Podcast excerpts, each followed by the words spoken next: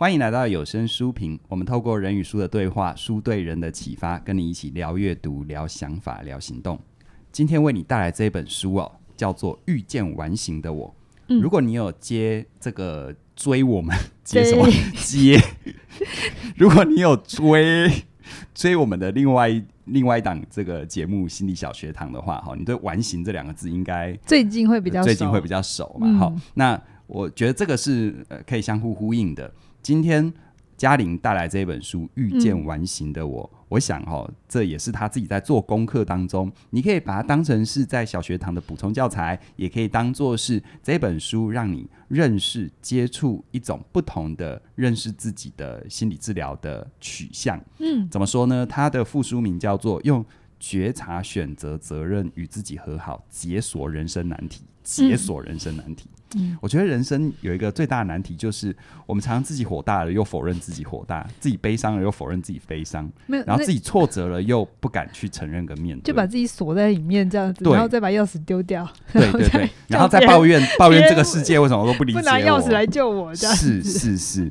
哎、欸，那你你你在、嗯、你在做完，其实完形，我觉得有很多人还是第一次听我们的内容哈、嗯。那。不能假设他们有看。所谓的完形是什么概念？好，嗯、完形呢？呃，它其实是它其实运、呃、用的地方蛮普遍的。它其实并不是心理治疗的词。嗯，完形它就是，比如说我们现在我我做这个、嗯、我做这个动作好了、嗯，我做这个动作，你就会把它看成什么？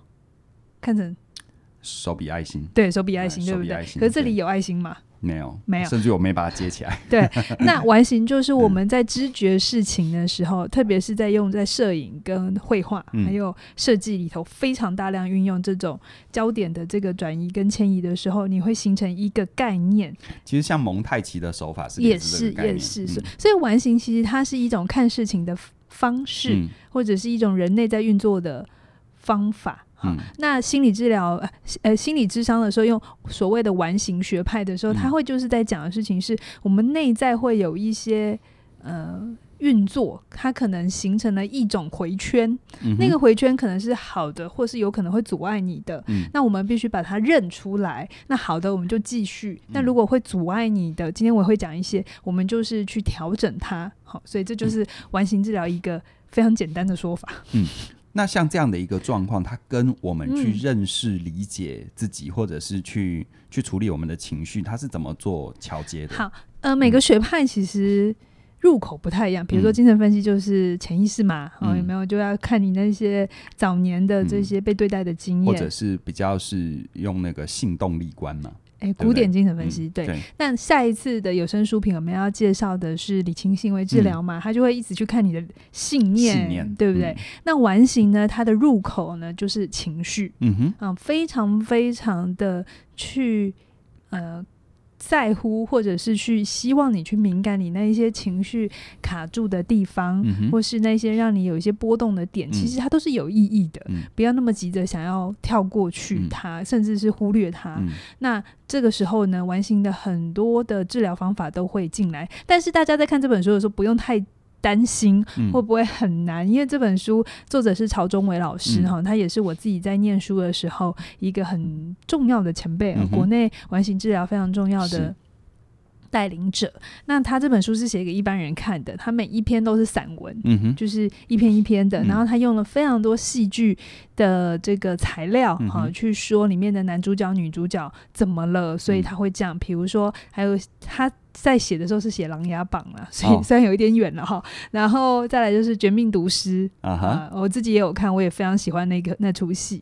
然后他有去分析那个男主角 White，那个那个理化老师，哎、嗯，是理化老师还是化学老师？化学老师，差不多了，差不多。就是一个高中的化学老师，嗯、然后因为他离癌，然后一、嗯、一系列一连串的。走上了贩毒之旅，这样子，然后从当事人觉得他是不得不贩毒、嗯，对，然后呃，反正他就是因为化学老师嘛，什么不会就做实验很厉害，那呃，编剧也让他这样子设定、嗯，但是走了一圈下来，我我觉得呃，曹老师分析得很好、嗯，到最后其实如果你有把五季看完的话、嗯，你会发现这真的是这个化学老师的一个循环圈，就是。嗯他以为他是为了他的家人，因为他离爱，他要多赚一点钱。是，可是到最后，并不是他需要贩毒，嗯欸、并不是对他需要贩毒，而是，嗯，等一下，现在正在断片中。应该是说，其实他已经不需要了，嗯、可是他还是持续做这件事。可不可以这么说？就是当那个惯性一旦形成，它变成是一个仿佛那件事情有自己的生命，你已经无法阻止它了。嗯，或者是、嗯、唐老师讲的事情是说，到最后并不是他被动的被贩毒控制，而是其实他是主动的选择了贩毒。如果从比如潜意识的角度，是不是也？满足了他内在的，对他最后最后在讲的事情，就是、嗯、我觉得这这一段很精彩的，自己可以去看。嗯、就是我们都以为是外在世界控制了我们，不得不，可是到最后，其实是我们需要这件事来证明我的存在。听起来也很像是那个现实疗法，就是是你选择。其实所有的 是你选择都一样，只是名词不一样。是是是，对、欸。这样子听起来的话，因为一般如果你稍微有接触心理学或心理治疗。尤其你接触到一点跟治疗有关，会觉得完形是还蛮玄之又玄的哦。但是听你这么讲，嗯、我觉得这本书它很好读，应该很容易进入，好对不对？很好读，很好读。嗯、它里面我其实蛮喜欢的，因为它写给一般人呀，嗯、所以它没有那么多抽象的啊 专有名词跟分析。那因为他他曹老师有说，他觉得伦理的关系他没有写个案，但他就觉得写戏剧是相对他比较。能接受的，这不就是你的另外一个节目敲门常常会讲戏吗？对对对对对对啊！前一阵子讲二五二一哦，大家都觉得好感动，终于知道他们为什么要分手了。回去追，回去追。对对对，所以嗯，我觉得今天因为他每一篇的主题不太一样，嗯、但是我觉得常老师他也是很用心的，把一些完形的概念拆拆拆拆解的很小，嗯、让大家很方便读。嗯、所以我里面就选两个主题，我们今天就来谈什么叫做嫉妒。哇，宫斗剧呢？嘿喏，一想到嫉妒，哎，你怎么知道他怎么开场啊？他开场就是说，为什么《甄嬛传》那么红？我才想讲《甄嬛传》。OK，好对对对，整个宫斗宫斗剧里头呢，最大的元素就是从自从完形的角度来看，我是不是也跟他形成了一个回圈跟闭环，所以跟他某种程度心灵相通？想太多算了，你可以跟 Pros 对你的你的你的表情是告诉我想太多。好，嫉妒，我现在要从完形跳出来。呃，我今天会讲两个主题，就是嫉妒跟自我中心。是，嗯，好，那就是一样，它都是从情绪切。哈，完形是一个非常非常愿意去看待每一种情绪，不管那个情绪是正面还是负面，特别是那一些我们很难受，甚至是。不太愿意承认的情绪，那其实我们最不愿意承认的情绪之一就是嫉妒。嫉妒是一个复杂的情绪，它好像嫉妒一旦发生，就等于承认了我输了，所以我才需要嫉妒。所以我问你，对不对？你会觉得你会嫉妒吗？通常嫉妒的人，当事人都不会觉得自己在嫉妒，都会说出一些看似很合理的。理由、嗯、是，但是其实那种涉及到比较啊，是那你心里酸酸的啊，嗯、觉得为什么凭什么他可以我不可以？为什么他可以开这么好车，但我不行？呃，应该是我才对。我觉得那些都是嫉妒。那你有没有吗？呃、有啊，我是人呢、欸。你起来，刚刚绕一圈，起啊！你在问这个、啊？对啊，我，我当然有、啊。你最容易让你嫉妒的会是什么？要看哪个阶段喽。嗯，哦，我们嫉妒。讲完行，我们就要真实。好啊，嗯，因为我自己做内容，嗯，我自己做内容，其实刚开始，刚开始，因为随着我们的团队越来越大，量越来越多，刚开始从从我自己主，从我全部我自己做到，嗯、然后变成是我要我会释放，应该说我会需要，比如说更多的节目啊，然后或者是更多的这个主笔人来帮我来帮我写稿。嗯、那我自己有就有很敏锐感觉到一件事情，就是。当其他人参与的时候，他们的表现我会在意，嗯、而我要很敏锐的去感受那个在意。是我如果稍微没有敏锐的感受在意，我很有可能因为我是老板，我有权利，事实上我就我就用所谓的要求、所谓的指点、所谓的各种看似我的位置合理的的行为包装，我其实心里是跟他在比较的啊，嗯、很棒哎，那个东西其实。对，然后任何东西那个比较一旦出来的时候，其实我都会提醒自己，我要进，我我都会提醒自己先停下来，是不要太快说话，不要太快的下指导棋，是那个，因为我到底是站在什么位置？嗯嗯嗯，对啊，所以我后来我觉得这个最大的好处就是，当你看清楚之后，我觉得我反而同样我都要产出很多内容，我反而可以越来越轻松，我把我的手腾出来，因为我不再跟。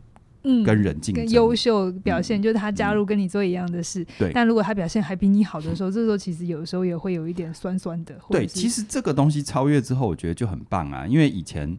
左手要做每天的内容，右手要做课程，然后不知道哪里长出了第三只手要营运公司。嗯，我后来发现，哎、欸，当你去面对这个议题之后，嗯、我的手就可以腾出来。我们今天来拆解它。好，好，刚刚凯宇非常棒哦，他讲了他的坦诚啊，在乎，那刚好可以跟呃那个我要讲的东西扣上，就是。嫉妒确实就是宫斗剧最爱演，而且宫斗剧如果没有嫉妒这个元素，基本上七八十集都不会成立，不好看呢、啊。没有勾心斗角怎么会好看？对，那其实男女生都会嫉妒，嗯、可是我们为什么常常觉得女生才爱嫉妒、爱吃醋？哎，对啊，为什么、嗯？那是因为其实使用方法不一样。哈，哦、女生在处理嫉妒的时候，喜欢用关系攻击。啊，反正就是宫斗剧用的那些方法啦，哦、就是把你流产啊，就会就会很显性的，就是拉帮结派，显性的。对，因为不一样。那男生呢，如果有嫉妒的话，他通常就会直接诉诸，呃，不要不就是权力，要不就是暴力，呀呀呀，就是他会直接反应。所以我们常常会觉得，我们男生在嫉妒的时候，我们不会说他在嫉妒，我们只会说他很想赢，嗯、或者是他就是觉得。就不认，会觉得他在竞竞竞争，我们用竞争，哎、对，对，可是女生我们就很容易说她在嫉妒。嗯、好，那这是我觉得要去、嗯、去好好的去理清，嗯、其实那个背后的动力都是一样的，嗯、就是一种当别人可能超越我们的时候，或者拥有我们不喜呃拥有我们喜欢的东西的时候，我们心里的一些波涛反应。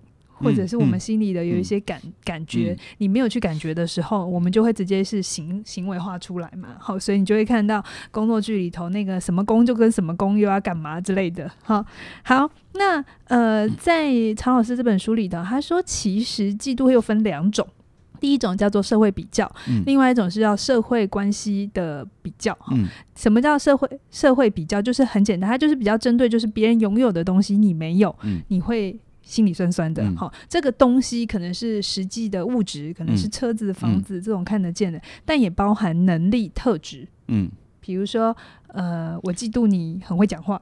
其实那个什么，那个在职场上啊，还有很多的叫做性嫉妒啊。性嫉妒就是你你长得比我漂亮啊。哦，很多啊。啊，对对对对对。其实性嫉妒是在嫉妒里面一个占有很大的因素。外貌对不对？嗯、外貌有有有有，有。或者是。有些，比如说，呃，为什么老板对你特别好？这也是性嫉妒的。你会嫉妒韩国欧巴吗？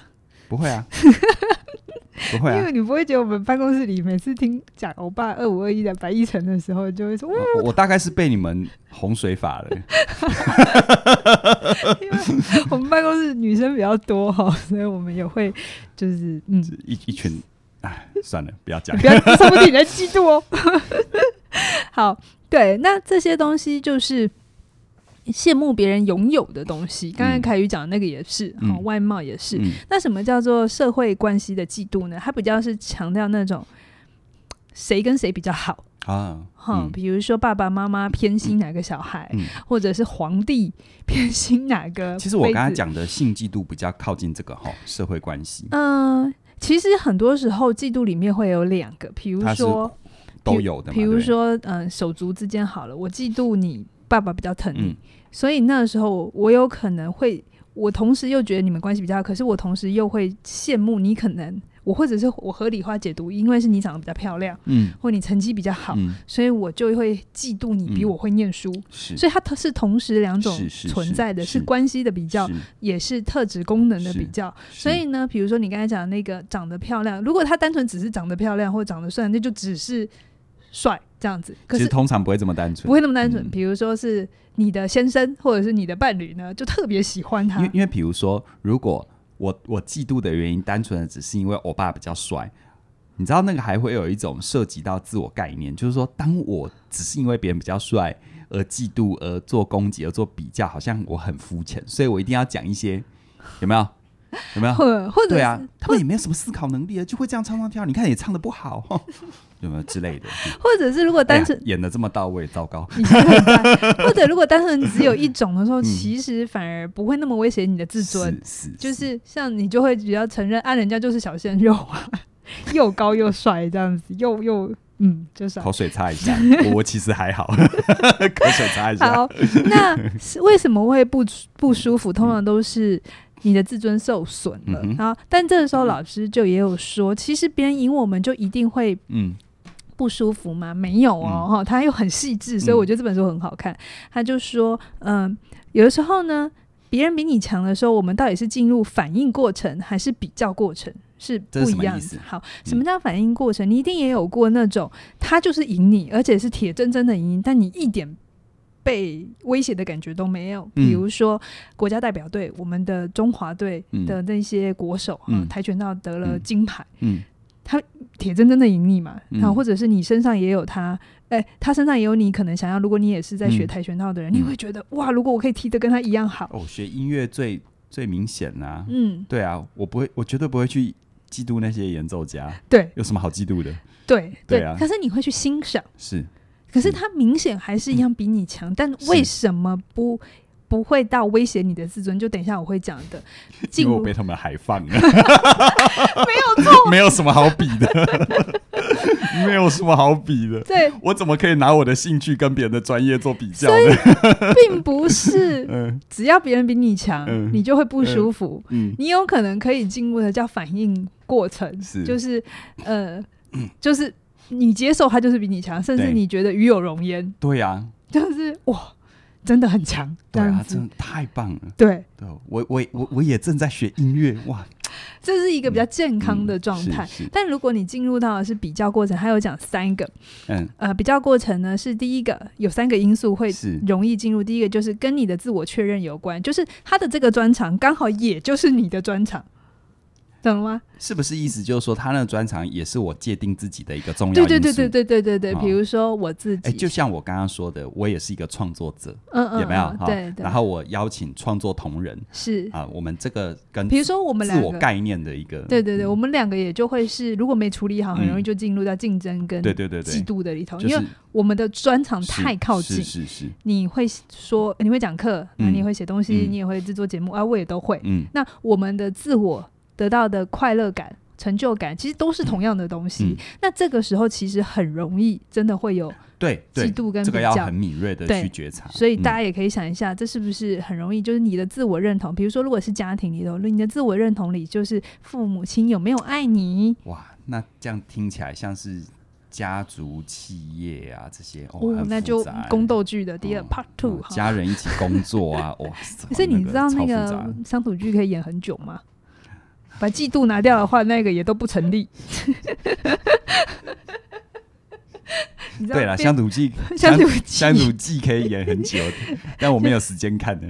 编剧呢、嗯，要非常感谢嫉妒这个情绪。对啊，没有嫉妒这个情绪，反正没有梗了，就把就反正没有梗了，就想谁会跟谁不合，谁会讨厌谁，就把这拉出来，就是嫉妒嘛。呃，对，好好，然后再来第二个事情是亲疏远近，这个会。可能威胁到你的自尊，就是你们的关系有多近。嗯嗯，那这一样嘛？如果他就是个远在天边的人，嗯，你也不会觉得被威胁。所以为什么家人永远是处理关系一体的大魔王？是啊，因为因为因为太近嘛，物理跟心理都太近了。对，嗯、然后再来第三个，你承认他比你优秀。或者在品质上面，他确实有赢过你的地方，你承不承认可能不一定了哈，但就是在事实层面上，他真的有做得很好的。哦，你的意思是说，就是在客观事，无论你主观怎样，但客观事实他真的比你好，你就很容易产生那个嫉妒。嗯，他也是个优秀的。哎呀，就像是那个什么，那个今年 NBA 季后赛是勇士队拿冠军，然后在季初大家都不看好他们，就他们一路过关斩将拿到冠军，就有很多。NBA 的这些球星啊，或者是那些没拿过冠军的那些退休的讲酸话、讲怪话，哎，对对对，我听了实在是觉得超好笑的。嫉妒，你就跟他讲说：“哦，你嫉妒哦。”但他不会承认。对，因为我讲中文，他听不懂，全部是老外，清一色。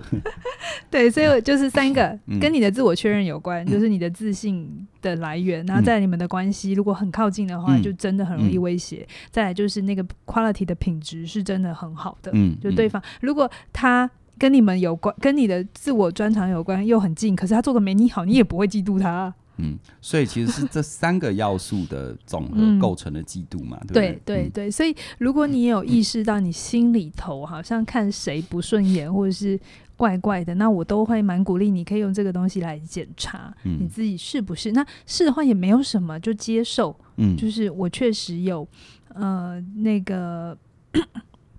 有这样的情绪，嗯、那曹老师说有两个比较立即可以做的，呃，这个处理嫉妒的方式。第一个就是你可以先适度的拉开距离，哈，无论是物理还是心理吗？对对对，嗯、无论是物理或心理，嗯、比如说像家庭的话，他。有的时候就是，有时候有时候离家适度的离家会是一个很好的事情。有没有说靠靠得太近的时候，反而很容易。其实我们遇到很多踏进我们教室的人，有很多原生家庭的议题。只要他还算是成年，然后有独自的经济能力，几乎第一个建议就是你要不要搬出去？对对对。那那这个拉开距离，其实也可以是心理距离哈。就是如果你搬不了家的话，那你可以就是你自己心里头先摆就是。不，先放远一点。嗯，重新界定心理的距离。嗯，嗯，那再来就是，如果你也发现这个领域实在太拥挤了，有的时候换一个，不是要你放掉你的专业场，而是你重新建立一个新的可以有自我认同的来源，也是行的。嗯，嗯，比如说呃，创作好了，嗯，你现在可能在创作上面的时间可能没有这么多了。嗯，那这个时候你可能就是哎，把这个东西先。交棒给下一个，嗯、然后你再去变成去营运上面。对啊，重新定义啊。对对对，嗯、所以我说你开场就把我后面讲完。对，我觉得这是其实人的成熟就是这样子，就是说你知道，在我在我自己的认知啦，我觉得我这一点还算穿越的好的原因是我从来不觉得我现在做的事情要做一辈子。嗯啊，他的精神可以一直延续，但是事实上他可以有更好的人。嗯对，然后我自己可以再做下一件事。好，然后最后其实不管方法是什么，最终我们都要有一个觉悟，就是你可能、哦、去接受差异是存在的。嗯，很有可能你真的终其一生打不过那个你非常在乎的那个人。嗯嗯，完形并不会给你呼呼秀秀，然后就是啊，你加油。所以很多人是误会，对不对？就是有些事实它就是这样存在着啊。比如说你钢琴怎么样，再怎么样都不可能。当然了，人家是人家是话都还讲不好的时候就在弹钢琴了，对不对？我是话讲的那么好，然后能精力都放在讲话了。是，所以你的自我认同就不长在这，对吧？是是，你也就不会是。我就不会纠结，纠结，我反而会很很喜欢自己的每一个小小的进步，这样。对对。那如果你你也发现，好像自己虽然很喜欢这领域，但是终终究那个落差很大，有时候适度的接受这个现实，对你也是好事。嗯。别太执迷不悔。对，就是嫉妒。对着我看讲这句话，我没有执迷不悔，我没有觉得你这意思，我只是觉得这话其实有的时候。讲给当事人听的时候会不舒服啦。其实我觉得这是我们在在任何人成长的过程当中，呃，要试着学着去面对的，就是我们成长其实是靠一个一个更真实的认知或者是理解建构起来。可事实上，你要去认知到更真实的东西，它其实几乎就等于它不会是舒服的。嗯，因为让你最舒服的就是你的幻想嘛。嗯哼，你的幻想能够一直自行其事、逻辑自洽的不断的演出，你就在里面爽翻天了。嗯，可事实上，正是因为你在里面爽翻天的这些东西，才会造成你真实世界的停滞不前，嗯、你的关系的阻碍，或者是你生命发展的很多很多障碍。是啊，所以你要能够呃回归到真实情绪的真实、客观事物的真实。主观世界的真实，我觉得它不会是个舒服的过程。嗯，嗯，你要先有这个理解，这样。对啊，对啊，对。好，那我们再来谈第二个，呃，我想谈的是关于那个自我中心哈、嗯。那它是在常老师的这个阻碍接触循环圈里面的一个篇章。嗯，阻碍接触循环圈，如果你有听小学堂的话，它就会是有包含什么投射、回射、内射。融合，哎、欸，在考我吗？好，总之有很没有人考你，是你自己硬要背。好，那大家请去听小学堂。好，就就去听那边。那因为那边我大概讲了五个，那这边自我中心我在那时候没有讲、嗯，所以我看到的时候我想说，哎、欸，来补充一下。好，呃，自我什么叫自我中心？这其实也不难理解了。好，但是他在呃完形的这个理解上面，它会是我们其实，在成长的过程里，我们都会需要透过外界的一些。啊、呃，回馈或者是一些交流，会让我们觉得有被滋养，或者是我们有被爱到。嗯，那其实有很多的个人，就个体，他们会有个困扰，就是他们会陷入在自己的想法里，觉得自己是不被爱的。嗯嗯，这个东西其实我有发现，在实务工作里蛮长的，很长的。嗯，对，觉得自己不被爱嘛，关键是觉得，觉得、嗯，就是一直觉得可能家里，嗯、呃。爸爸妈妈比较心疼，呃，比较疼哥哥或者是妹妹，嗯、疼其他的手足，对对对、嗯，或者是就觉得自己是被忽略的。那早些年年轻的时候，我也会常常觉得，嗯、哦，这是他的真实，然后有时候会同理他啊，或就是对。可是后来我都发现一件很有趣，包含我自己也是这样走过的。我有时候就有一天，我惊讶的发现，那个觉得自己不被爱，其实是一种自我中心。他其实可以保护自己的某些什么的，嗯、对不对？对，就是我只要一直觉得我不被爱，有一些东西我就可以一直对认为是别人的。然后发现的那一刻的时候，有一种、嗯、哦，其实有点可怕。因 为那可怕是指哇，我做了这么多的心理包装。嗯，对。那我觉得直接来讲。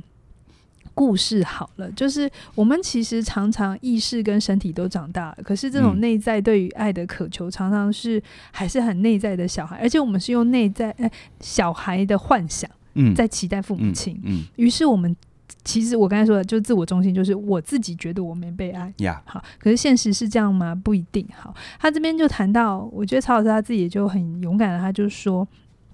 他自己小的时候呢，他也常常觉得他不被爱，因为他是家里的老大。然后爸爸妈妈会要求他要照顾弟弟妹妹，要有榜样。那、嗯、有的时候就是犯错了，他也是要先受罚。好、嗯，这种长子长女的心结他也有。所以呢，他从小就觉得这叫老大副作用。对对对，就觉得父母亲比较爱弟弟妹妹。嗯、你看，我老大会有副作用，其实老幺也会有副作用。我告诉你，老二也有副作用。对，我是老二。嗯、对，所以呢，你有没有一种爸妈真的很为难呢？对啊，说到底有没有？永远都觉得不被爱，就是小孩都觉得他们没有被爱。说到底，最大的副作用就是你干嘛当父母呢？这样不太对哦。对，然后后来呢，他也都一直觉得这就是他的真实。然后后来一直到他有一次参加工作坊，嗯、那他在那个老师的指导之下、啊，就画出他的家庭位置图。嗯，呃，对，反正就是我们会有一些。有一些家庭图这样子辅助的理解的方法，嗯，对。然后呢，他就很直觉把自己画在家的中心点，然后他的家人都在外面。然后他画下来的时候，他也自己觉得嗯很不可思议。然后他就从这个过程，他再去慢慢慢慢的去厘清，他就发现其实因为他国中毕业之后就到外地工作，哎，外地念书，所以回家的时候，他的外婆。一定都会准备他喜欢的东西吃。嗯、印象最深刻的就是他很喜欢吃螃蟹，所以秋天一定要有，他只要回家就有。嗯、可是以他们家那个时候的家境来讲，是吃不起的。但他在小的时候都没有觉得这个是什么样子，嗯嗯嗯、对。但是是长大回想的时候才发现，其实他们家吃不起。好，嗯、然后再来就是很多时候，呃，家里有很多事情，就是爸爸妈妈会先问他。嗯好，就即便是弟弟妹妹的事情，也都先问他。然后呢，嗯、后来他弟弟也来跟他 complain 这件事情，嗯、就是他觉得很不公平，跟、嗯、为什么爸妈比较偏心你，对，好比较尊重你的意见。对，然后他就发现，就是那他弟弟就觉得很不是滋味，但他就觉得这有什么嘛？嗯、对，那好几次都是，就是他是负责陪妈妈去出席弟弟的家长会，就是总之家里的重大事情都有他。嗯。那他的自己的主观认知是，这是责任，这是压力。对，好，对，这这应该讲到这边，他有那种感觉吗？就是我是老大，或者我是老二，我要扛。对，然后在主观的时候都觉得这是不愉快的事情，对，像那种自我中心就是一种，为什么又是我？对，好，这种感觉。可是从弟弟的角度，就是这是你的特权，对，对不对？对，就是一个很有趣的发现。然后后来他才。呃，就是他，他后来才发现，原来他的那个内在小孩想要的爱啊，嗯，是他幻想他父母亲要用什么样的方法爱他。是，我想这应该所有人都是这样。是，就会有一个理想性的想象，有没有？对，然后他就说这个策略就叫自我中心，因为他会过度专注在自己的需求有没有被满足，而没有去检查对方是不是真的已经给了爱。嗯，对，只是那个爱跟你想的不一样。没错，那我自己对这这种东西真的也非常有感。嗯、那我今天特别想截取这一篇的原因，也就是我也在现实的呃教室啊，或者做教练的过程里，我一次一次陪着呃学生去解开这个心结，他真的都泪流满面。嗯，真的会，就是真的重新发现爱，原来爱一直都在这件事情。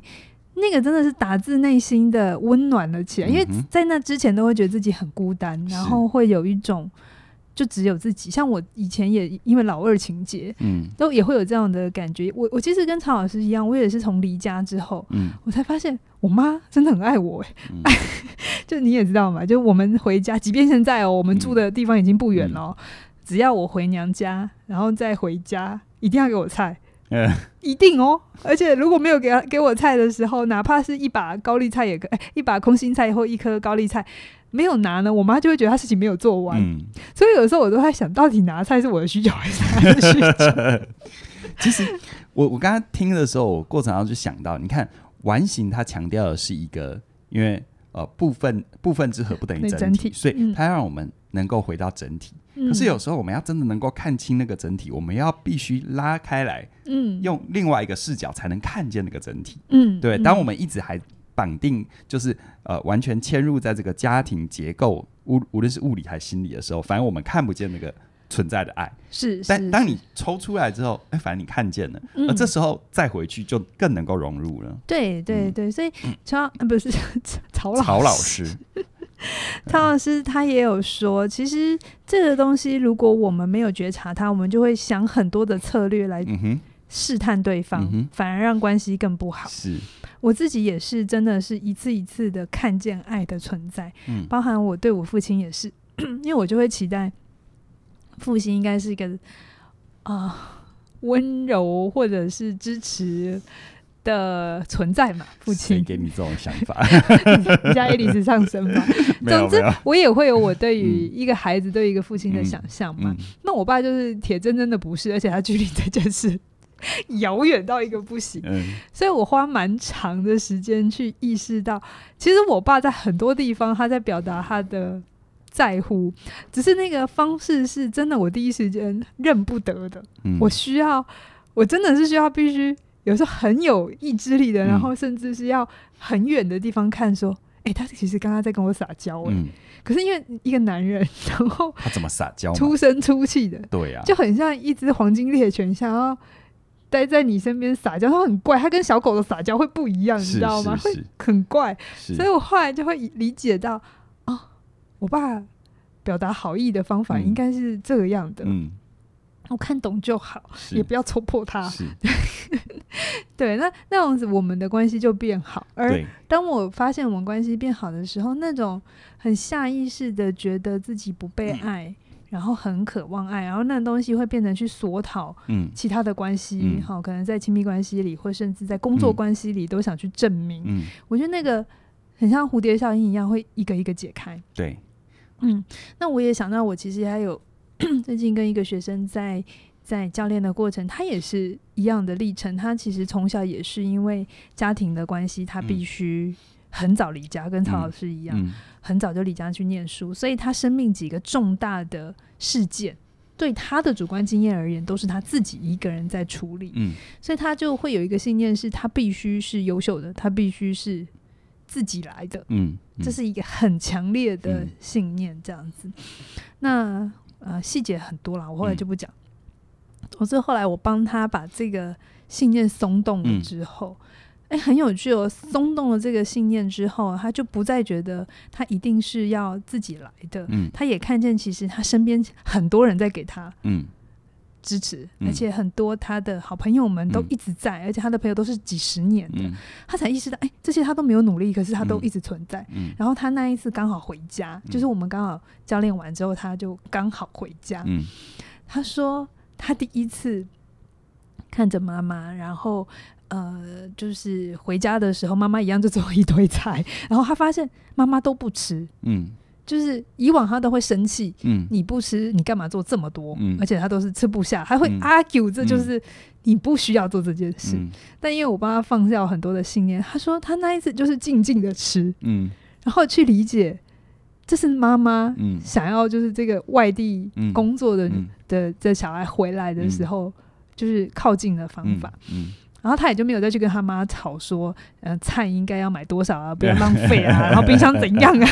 他以前就要花很多力气在 argue 这件事情，在在讲一些很对的话。对，但是对，然后他妈也就会，你知道人是这样嘛？嗯、就是我的好意，我你没有接触，嗯、但当然妈妈那个年纪不会意识这件事情，妈妈、也就会觉得没送这样子。反正每次回去，他们都亲子关系没有很好这样子，嗯、但他那一次就松开了一些事情。然后他说他临。走前要去坐高铁，嗯、然后他就去抱了他妈一下，然后通常他妈就会就会希望他们回台北啊，就就会这样希望知道有没有到。嗯、他以前都不做这件事情，嗯、就会觉得啊，我都躲躲狼躲近了这样子，好好烦哦。然后他那一次就是 到了之后，他就。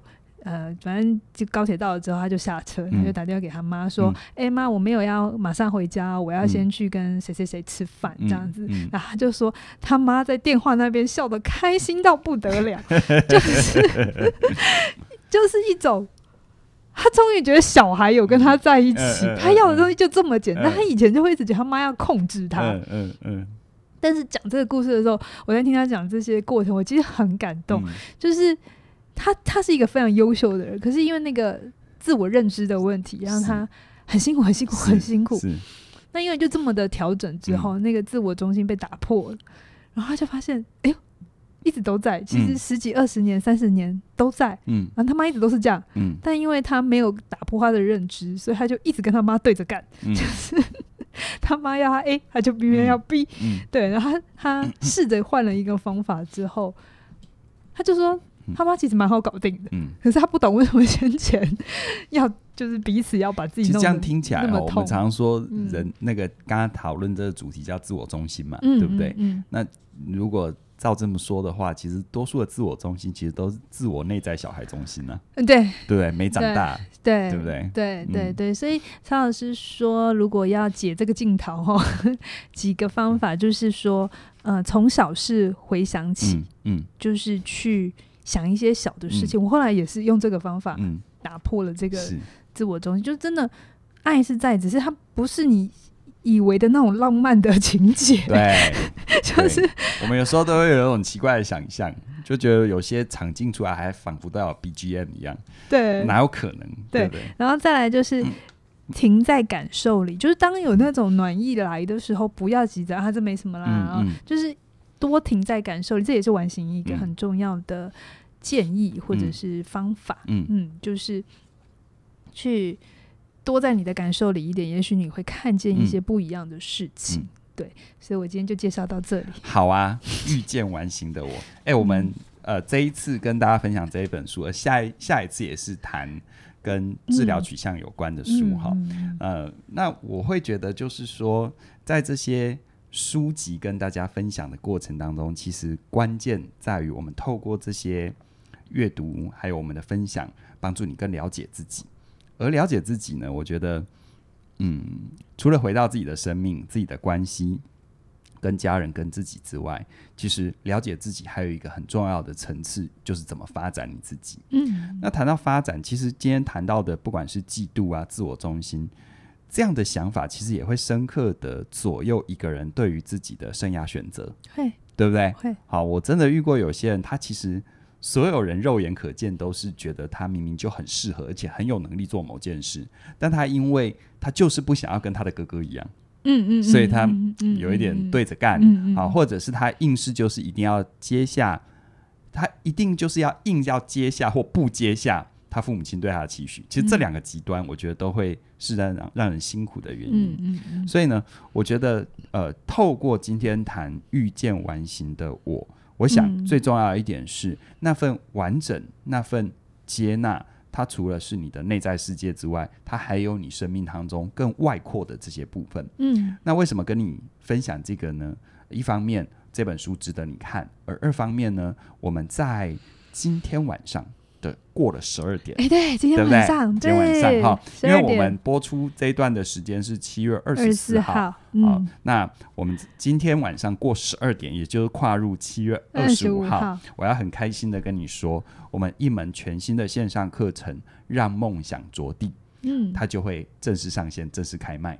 那《让梦想着地》呢，是我们很尊敬的一个前辈，也是我们很好的朋友哈克。黄世军博士他所推出的全新线上课程，嗯哼，那当然，如果你在这之前就认识哈克，他其实在生命当中的专长领域，除了催眠之外，另外生涯是啊是他的另外一个很专长的领域。那如果你不认识哈克的话，我可以这么说，就是举凡你在生命，尤其在自我发展、生涯选择上面那种内心很幽微的困扰，它不一定是那种很大的，叫我要做 A 还是做 B，而是。我可以吗？我适合吗？而我现在会的这些东西怎么迁移到后面？